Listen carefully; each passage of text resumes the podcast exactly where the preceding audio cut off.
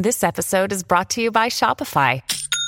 Forget the frustration of picking commerce platforms when you switch your business to Shopify, the global commerce platform that supercharges your selling wherever you sell. With Shopify, you'll harness the same intuitive features, trusted apps, and powerful analytics used by the world's leading brands. Sign up today for your one dollar per month trial period at shopify.com slash tech, all lowercase. That's shopify.com slash tech.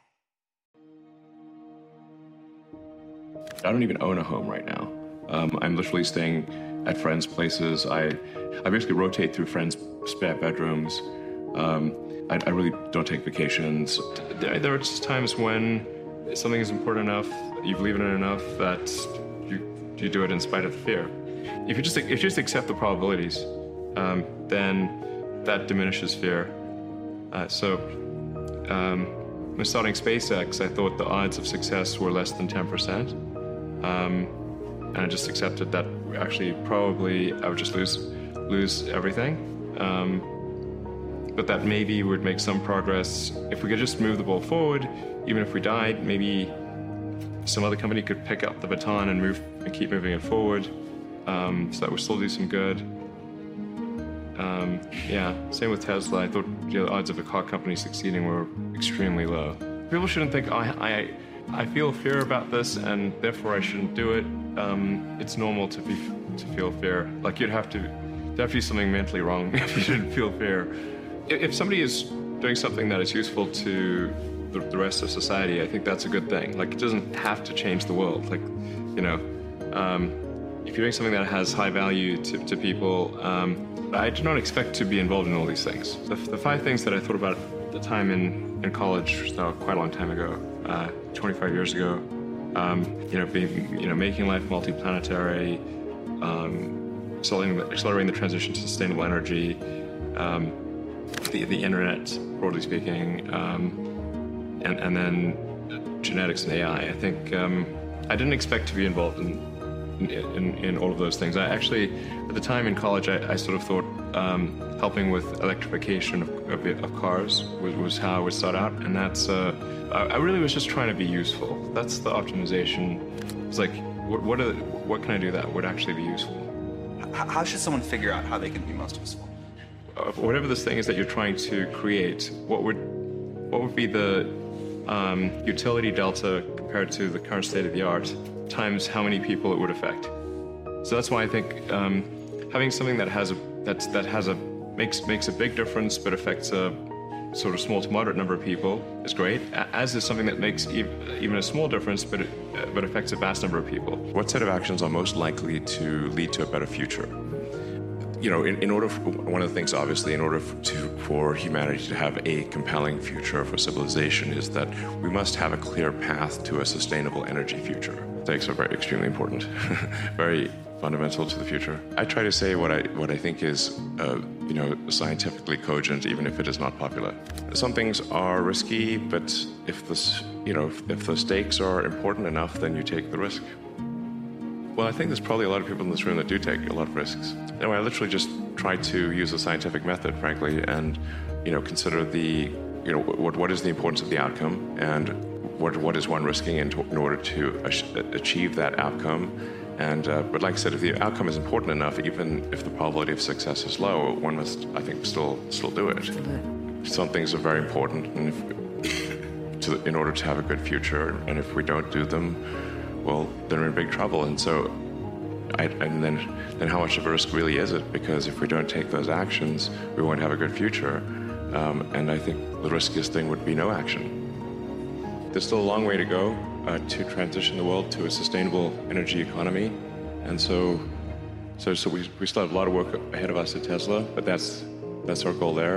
And then for SpaceX, um, I think it's important for the, for the future for, future to be exciting and for humanity's um, existence to be in- ensured over the long term. I think we must become a multi-planet species and a space-faring civilization. We've basically just been here for a very brief instant. We're, a, a blink. A bl- we're, all of human civilization is a blink of an eye, if there was an eye, in, in, in the, on the evolutionary timescale. So, So I think it's important we take the actions to ensure that the light of consciousness continues, and because you should, we should really view consciousness as as a, a small candle in a vast darkness, so, and it so could easily go out. I actually think we're on a good path, um, I, but at the same time, I, I want to want to caution against complacency.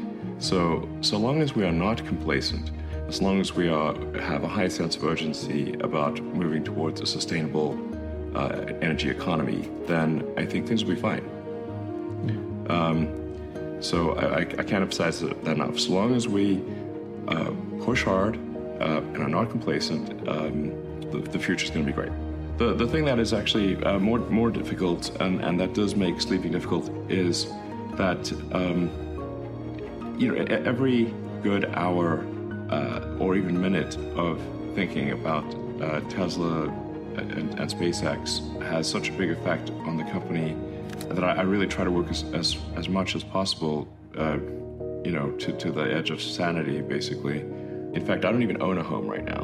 Um, I'm literally staying at friends' places. I, if I travel to the Bay Area, which is where most of Tesla engineering is, I, I stay in my, I basically rotate through friends' spare bedrooms.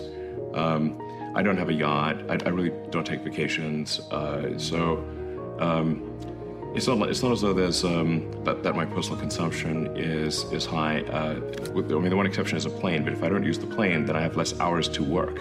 I really want to make sure that there is a good future for humanity, um, and that we're on a path to understanding the nature of the universe, um, the meaning of life, why are we here, how do we get here, and in order to understand the nature of the universe and all these fundamental questions, um, we must expand the scope and scale of consciousness. We, certainly it must not diminish or go out, or we, we, we certainly we won't understand this. So I, I would say I'm motivated by curiosity more than anything, um, and uh, just a desire to think about the future and not be sad, you know. And, and are you? Are you not sad? I'm sometimes sad, but I, I, mostly I'm, I'm, I mean, I'm feeling, I guess, relatively optimistic about the future these days. Um, there are certainly um, some big risks that humanity faces. Uh, I think the, the population collapse is a really big deal that um, I wish more people would would, would think about, because um, the, the birth rate is far below uh, what's needed to sustain civilization at its current, at its current level. You know, there's obviously um, we, we need to take action on climate sustainability, which is is is, is being done, um, and we need to secure the future of consciousness by being a multi-planet species. I, I think if you, if you care about the reality of goodness instead of the perception of it, philanthropy is extremely difficult. Um, SpaceX, Tesla, Neuralink, and Boring Company are philanthropy. If you say philanthropy is love of humanity, um, they are philanthropy.